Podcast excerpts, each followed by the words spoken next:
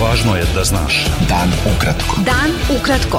Važno je da znaš. Važno je da znaš. Podcast novinske agencije Beta. 4. juna sa vama Darko Čačić.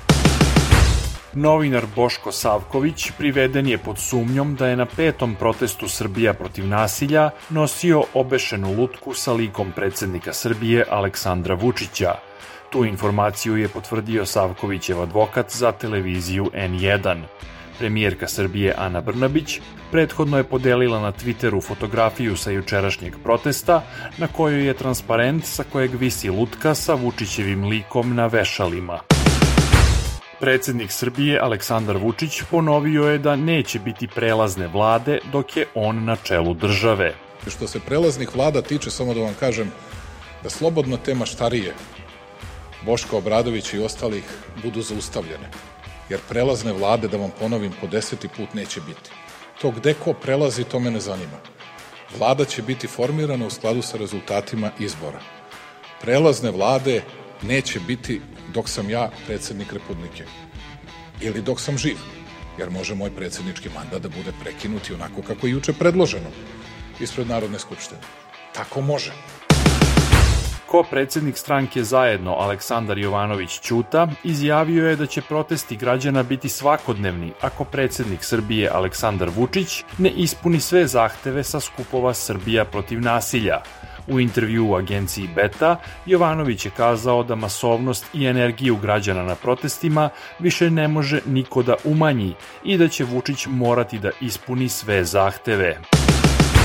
Podpredsednik stranke Slobode i pravde Borko Stefanović ocenio je da je izjava ambasadora Rusije u Beogradu Aleksandra Bocan-Harčenka o protestima i situaciji na Kosovu redko viđen primer mešanja u unutrašnje stvari Srbije i njegove tvrdnje nazvao uvredljivim i lažnim – Bocan Harčenko je juče ocenio da je poklapanje eskalacije na Kosovu sa protestima u Beogradu očigledan pritisak na srpsko rukovodstvo i dodao da je cilj Zapada promena politike Srbije.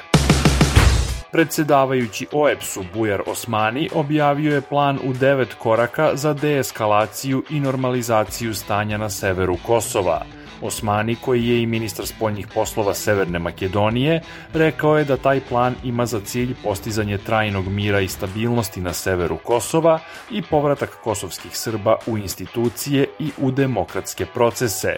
Prvi korak je da Kosovo i Srbija potvrde posvećenost sporazumu o putu ka normalizaciji odnosa i Ohridskom dogovoru.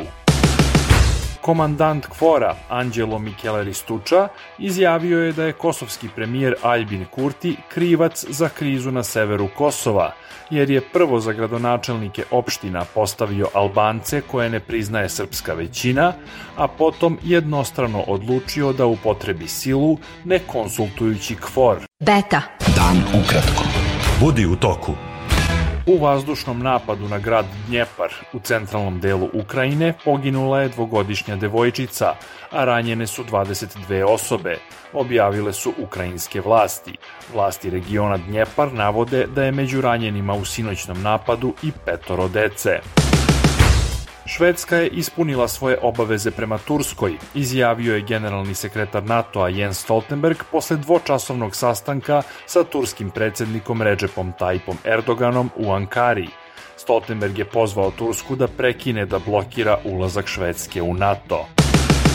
Oko pola miliona Poljaka demonstriralo je u Varšavi protiv vlasti konzervativne stranke Pravo i pravda, urušavanja demokratskih institucija i uništavanja pravne države – Na protest je pozvao bivši premijer Donald Tusk, koji je rekao da opozicija ide na jesenje parlamentarne izbore po pobedu. Srpski tenisar Novak Đoković plasirao se u četvrt finale otvorenog prvenstva Francuske, pobedom u Parizu nad peruanskim igračem Juanom Pablom Variljasom 3-0 u setovima. Đoković će u četvrt finalu Parijskog Grand Slema igrati protiv Rusa Karena Hačanova. Bilo je to sve za danas. Sa vama je bio Darko Čačić. Do slušanja.